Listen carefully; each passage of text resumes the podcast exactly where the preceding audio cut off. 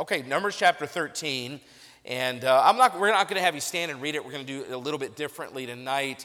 Um, and our prayer time slash invitation time will be a little bit different as well. And as you can imagine, um, I, I, we're going to focus a little bit on, uh, well, a lot on prayer for the young people going to camp. And, uh, and I, I want to lead up to it with a thought that I may have presented in, a, in a, maybe a little bit of a different way before, but I'd like to bring it again tonight. Numbers chapter 13 um, is the story of the 12 men went to spy out Canaan, 10 were bad, and 2 were good, right? So it's the theme song for junior church, and, and you've sung it before, and you probably are familiar with it. And Moses sends these 12 spies to Canaan, and Canaan is the land that God had promised to them. This is a land of promise of over 400 years um, that they've been waiting to take the land. And uh, after uh, 40 days of spying out the land, the, the spies come back and, and come to find out all the stories, all the dreams they've had. It's all true. It's a land flowing with milk and honey. Look at verse 26, number 13. And they went and came to Moses and to Aaron and to, and to all the congregation of the children of Israel under the wilderness of Paran to Kadesh, and brought back word unto them and unto all the congregation, and showed them the fruit of the land. And they told him and said, We came unto the land whither thou sent us, sentest us, and surely it floweth with milk and honey, and this is the fruit of it. And so you think, okay, then obviously they're going to go and enjoy the fruit of the land. They're going to take it, they're going to win the battle. And yet, verse 28 begins with a word that should be a red flag for us. Verse 28 begins with the word nevertheless, meaning however, or uh, but the people be, uh, be strong that dwell in the land, and the cities are walled and very great. And moreover, we saw the children of Anak there. And, and, the children of Anak were giants, and they say a few verses later, we're like grasshoppers compared to them. And so 10 of the spies bring back this evil report, and two of the spies, I'll ask the kids in here, who were the two spies that came back with a good report? Um, any kids want to just tell me? Yes. Caleb and Joshua, that's right. They came back, thousand points to the boys. Um, so they came back with a good report, and they were saying uh, basically, the, the, those that brought back an evil report were focused on the giants, those that brought back a good report were focused on God, on the size of their God, and, and that God can give them the victory. And alas, though, and not surprisingly, the children of Israel ignore the good report and they focus on the giants. Look down at chapter 14, verse 1. And all the congregation lifted up their voice and cried, and the people wept that night. They start weeping and wailing. Verse 2 And all the children of Israel murmured against Moses and against Aaron, and the whole congregation said unto them, Would God that we had died in the land of Egypt, or would God we had died in this wilderness? So they murmur against their leadership, against Moses and Aaron, and they say, We would be better off dead. We should have just died back in Egypt or died in this wilderness. That would be a better option right now. In verse 3, it says, And wherefore hath the Lord brought us unto this land to fall by this sword, that our wives and our children should be a prey? Were it not better for us to return into Egypt? And they said one to another, Let us make a captain, and let us return into Egypt. Let's find somebody that will take us back to where we're comfortable. There are no giants in Egypt. Now, yes, we're bond, we're slaves. Yes, we're bound. Yes, we don't have freedom, but at least there aren't giants. I mean, that's how wrongly they're thinking about this situation. So Moses and Aaron and Joshua and Caleb, they try to turn the backsliding, backsliding ship around and and Moses and Aaron fall on their faces. They pray to God that the people will come to their senses. Joshua and Caleb, they rend their clothes, they stand up and give this, uh, this stirring speech. Look at verse 7. And they spake unto all the company of the children of Israel, saying, The land which we pass through to search it is an exceeding good land.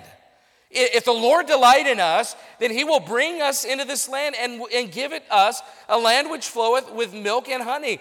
Only rebel not ye against the Lord, neither fear ye the people of the land, for they are bread for us. Their defense is departed from them, and the Lord is with us.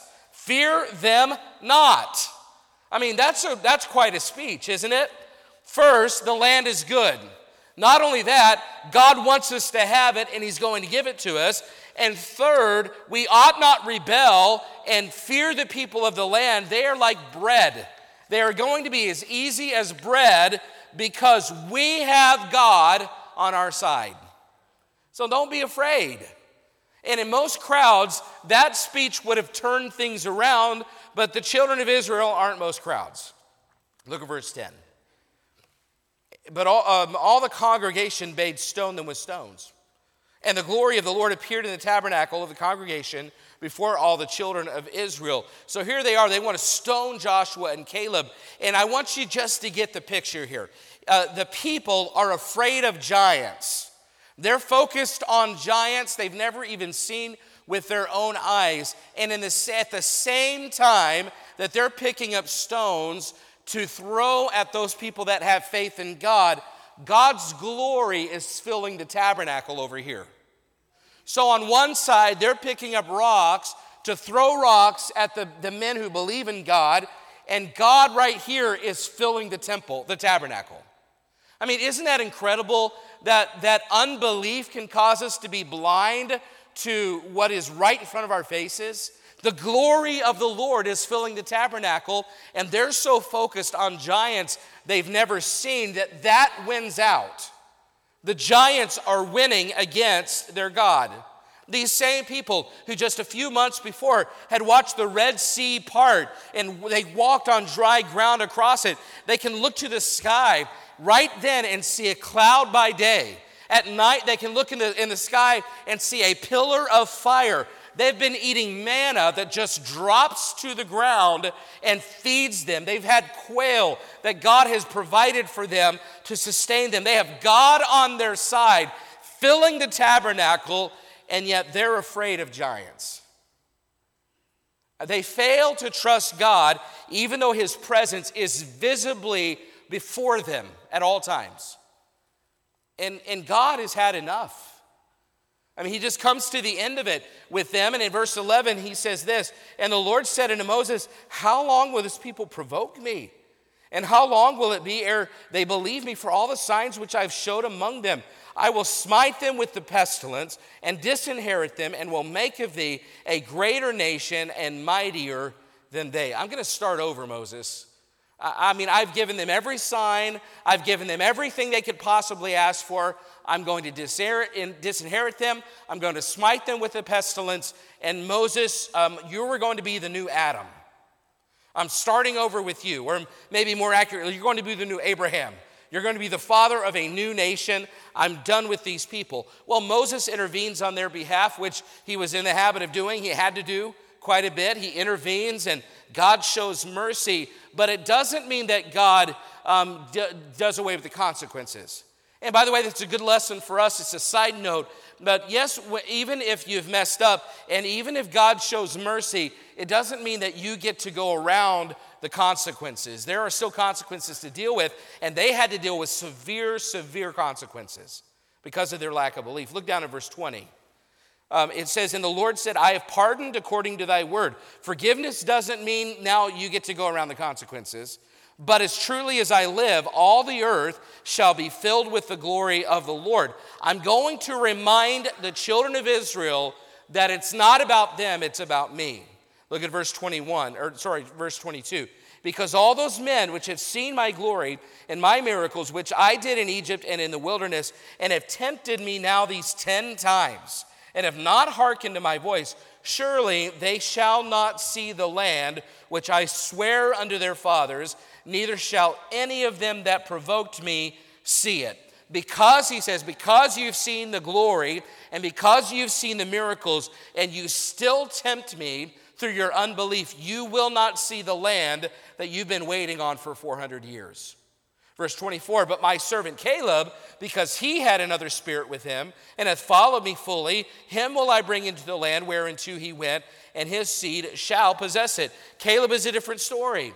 Caleb has a spirit different than everybody else. He's followed me fully. He believes in my power. He will enter into the land. And, and then he gives the consequences. And these consequences in verses 29 through 37. They're catastrophic consequences. I mean, these are as bad as it can get. You know, this, this last week, I don't know if you were following the OceanGate submersible vehicle that was, you know, going to view the wreckage of the Titanic. And it, it really was a tragedy. You, eh, you expected that it was going to be just a total loss and absolutely catastrophic. Those of you that might have been following that. And, and, and no less catastrophic is the, are the consequences that the children of Israel are having to face.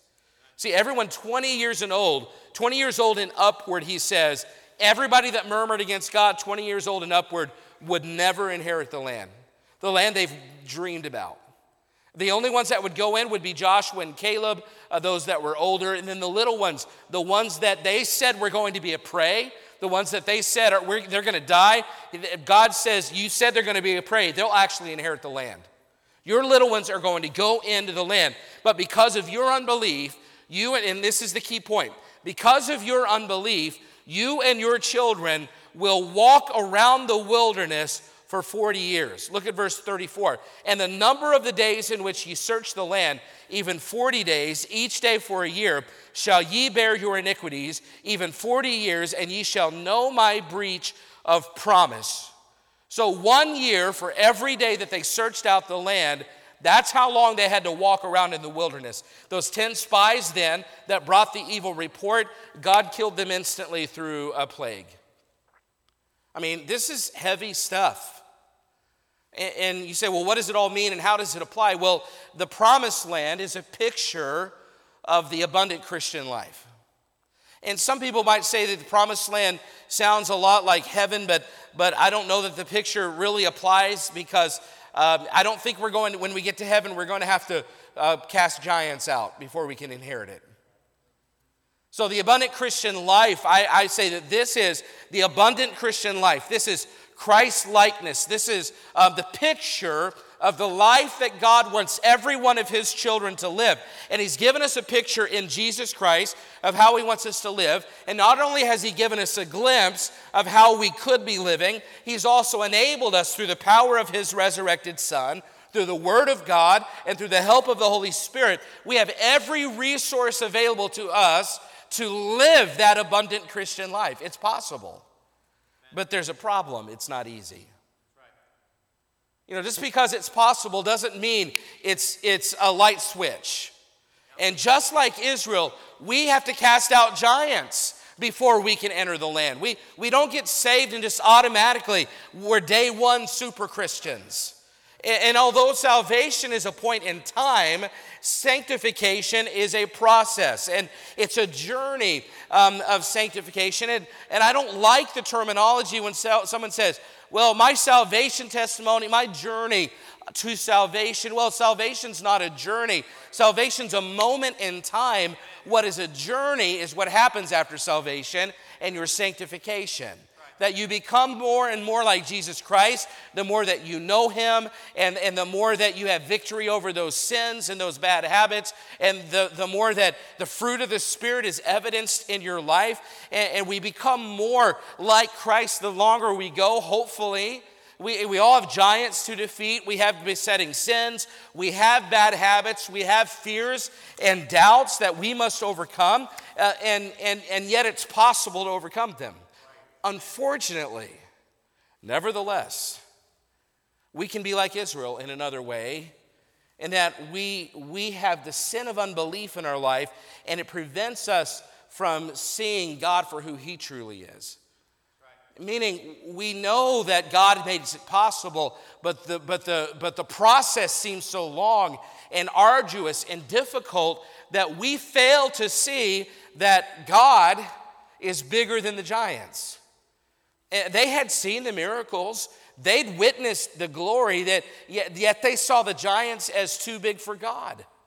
And if we believe God, eh, if we refuse to believe God in the face of our giants, then we will never see the land either. God's made the abundant Christian life available to you, but He doesn't make you inherit it. He gives us a choice. He says, This is the life I want for you. Eh, it's a great life, it's the best life but I won't force it on you. You have to have a spirit like Caleb who believed in my ability over the giants and followed me all the way. And the application to our personal lives, it's obvious. Uh, um, have you been to the promised land?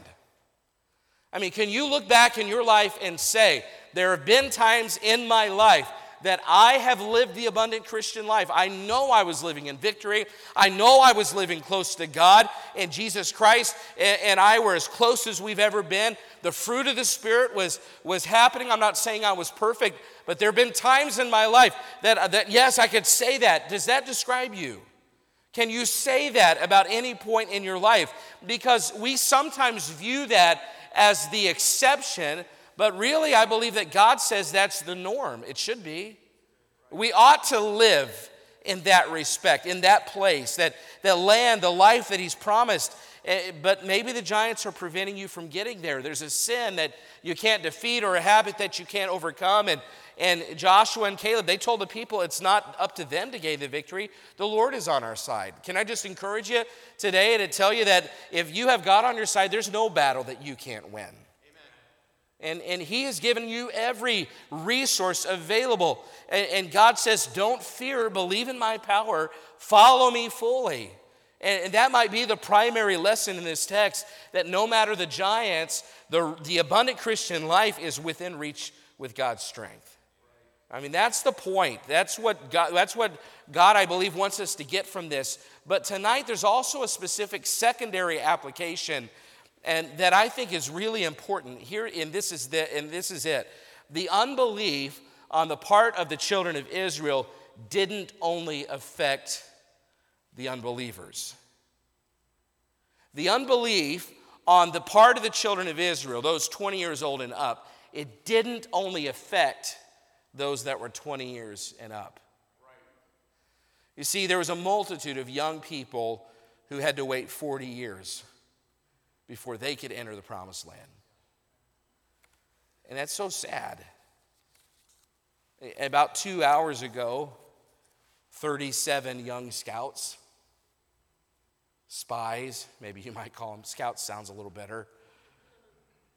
About 37 young scouts, along with their counselors, they left to spy out the land. And I don't mean that they, I'm not talking about Tennessee. I mean, Tennessee's nice, but it's not the promised land. I'm talking about the abundant Christian life. And we're praying they catch, we are praying that that, that group of young people, Eastside Baptist Church this week, that they catch a glimpse of the kind of life they could live in Jesus Christ. And for one week, they're going to be away from all the normal distractions and, and those influences. And, and this week, many of them will clearly see the life that God wants them to live. And some are going to see it the first night. Some are a little, you maybe these describes your children, some are a little harder headed. You say, that's, those are my children. Yes. It might be the second night, might be the third night. Some might wait till Friday night to keep everybody in suspense because that's the way some of them are. And yet, but, but they, many of them will respond. And I would say most of them will respond. And at some point during the week, listen, at some point during the, during the week, they're going to see it. They're going to get a glimpse of the land and they'll clearly recognize the life that God wants them to live.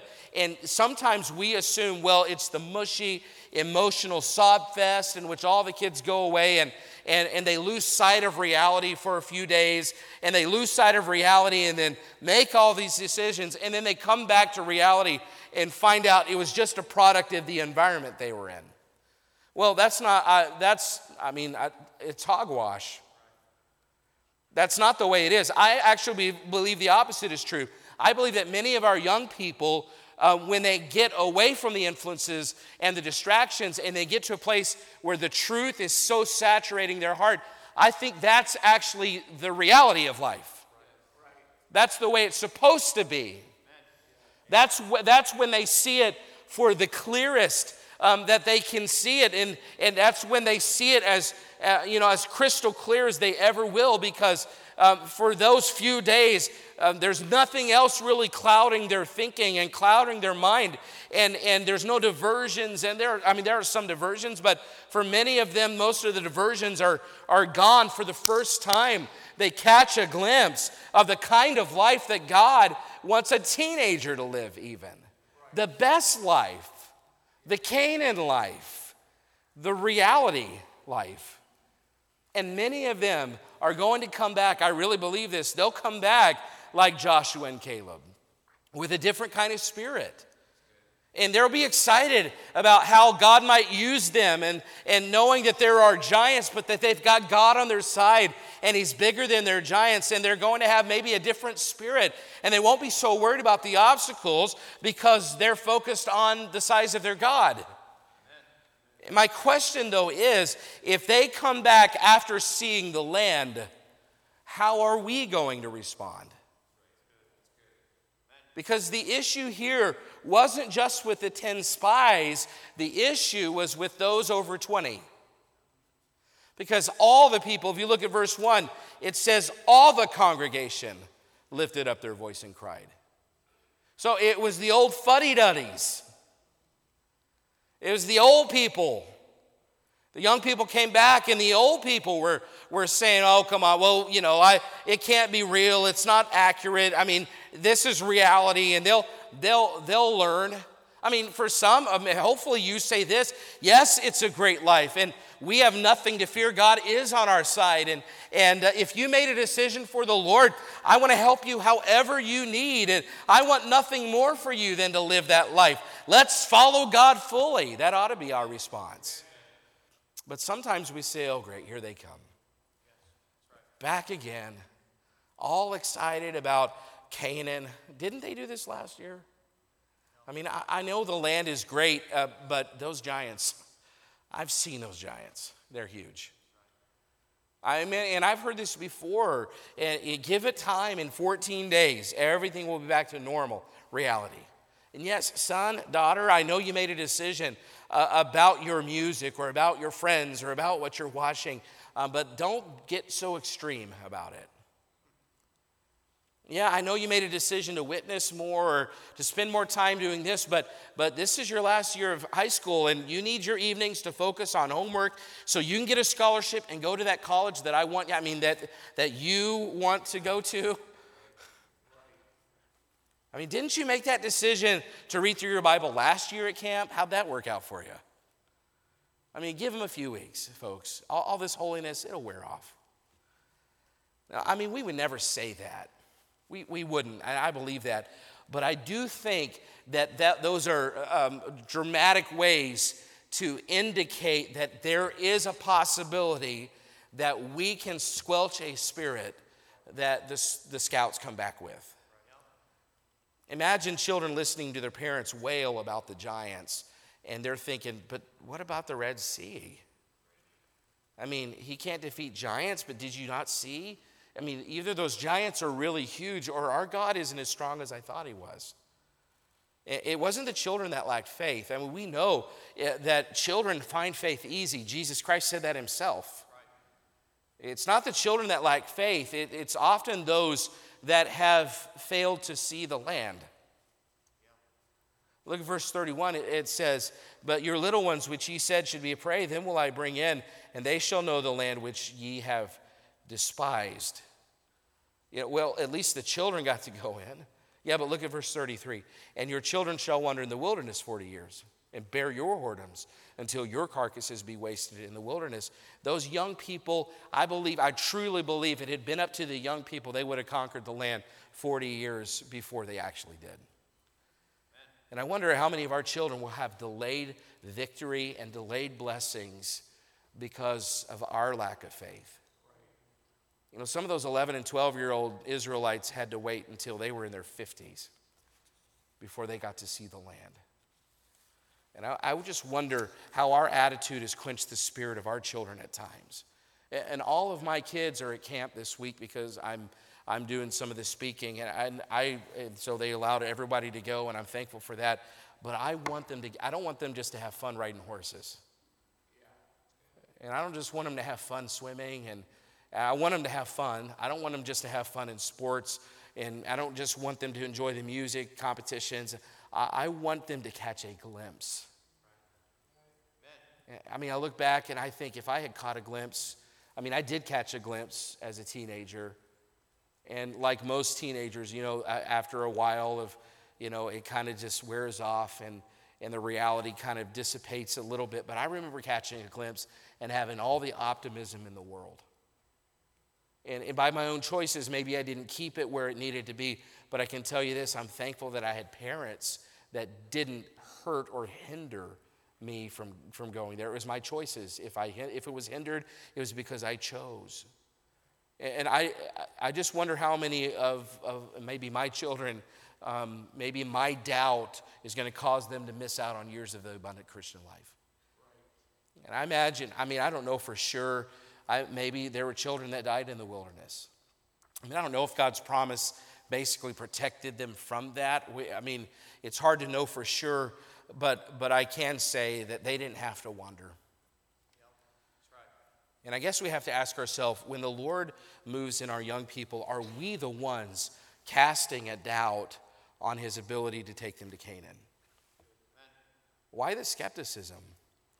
Well, I mean, I think one answer to that is possi- the possibly that we as adults have never caught a glimpse of the abundant Christian life.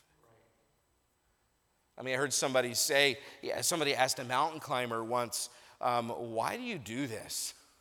I mean, why do you keep going up to the top of Everest or whichever mountain it was that he was climbing? And, and, the, and the mountain climber turned to the person asking the question and says, Well, um, the fact that you're asking the question proves to me that you've never been to the top. Meaning, if you've been there, then you know. If you've been there, you know why it matters. If you've seen it, you know.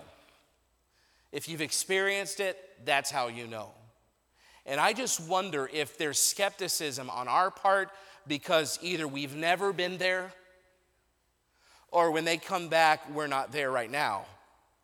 And so rather than get excited and, and help them in every way we can, we become skeptical because our vision of the abundant Christian life is clouded with unreality.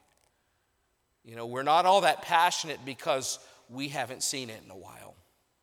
Now, this doesn't just fall on parents. Not, not every, eh, eh, I'm not just saying that our, it is us that limits our children. They have the choice. Um, but but I, I want, don't want to get down to the end of it and recognize that I was a reason or a hindrance for them getting there. And by the way, not everyone that doubted was a parent.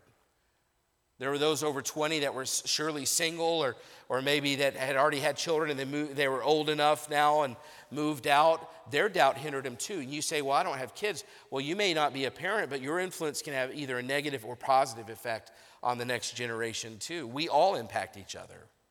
And you can have impact on the next generation. And rather than be skeptical, let's find out how God moves in their hearts and be excited.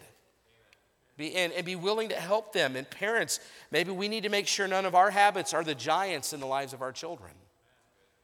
I don't want my children to reach Canaan in spite of me. A church member, decide to influence someone younger than you. When they come back, ask them about their decision and check up on them and, and, and do some things to help them along the way. I don't think you realize how much of an influence that would have, how much of an impact that would have for them to know that somebody cares enough about me to ask me about these things. You know, and we can't make them choose, but I don't want to be a hindrance. And I don't think that you do either. So, tonight, I, I just think it'd be good for us not just to pray for the campers, although we're going to do that, but to pray that we wouldn't be a hindrance simply because maybe our glimpse of the abundant Christian life isn't as clear as it ought to be. So let's pray for that tonight. Pray that, that, that this generation wouldn't reach the abundant Christian life in spite of us, but because of us, because we inspire them, because we help them. But not only that, let's pray for campers. Let's ask the Lord to soften their hearts and let's pray for decisions and let's pray for brokenness. Let's, let's pray for the campers to have a plan to keep those decisions, and their plan could include you.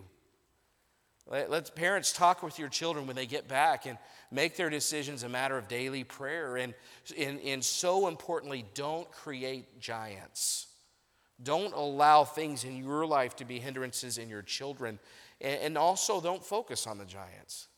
Because if we believe that God is greater than the giants, then it's possible for your children to overcome the things that God speaks to them about.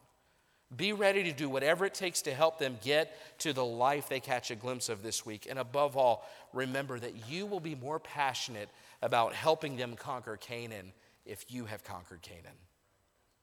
If you, from experience, can say, Here's what I've gone through, and I've been to the top, and I want you to see it too. So, tonight, the, what I'd like to do, Kath, if you don't mind, just coming to the piano, we're going to have her play. And, and I've got I've got cards here. And, and I would just ask that maybe, I, I know it's a little bit different, um, but that every person in the room just, just comes while the, while the piano's playing and just takes a card. And you can pray as a family, you can pray as an individual. We have enough for every individual to take one here. And pray for the camper, but while you're praying for the camper and all the details about the camper, then, then take time to pray that you yourself um, would get a view of the life they're going to see this week. And that as you get the view, that your view of that life would allow you not to be a hindrance to those that catch a view this week in Tennessee.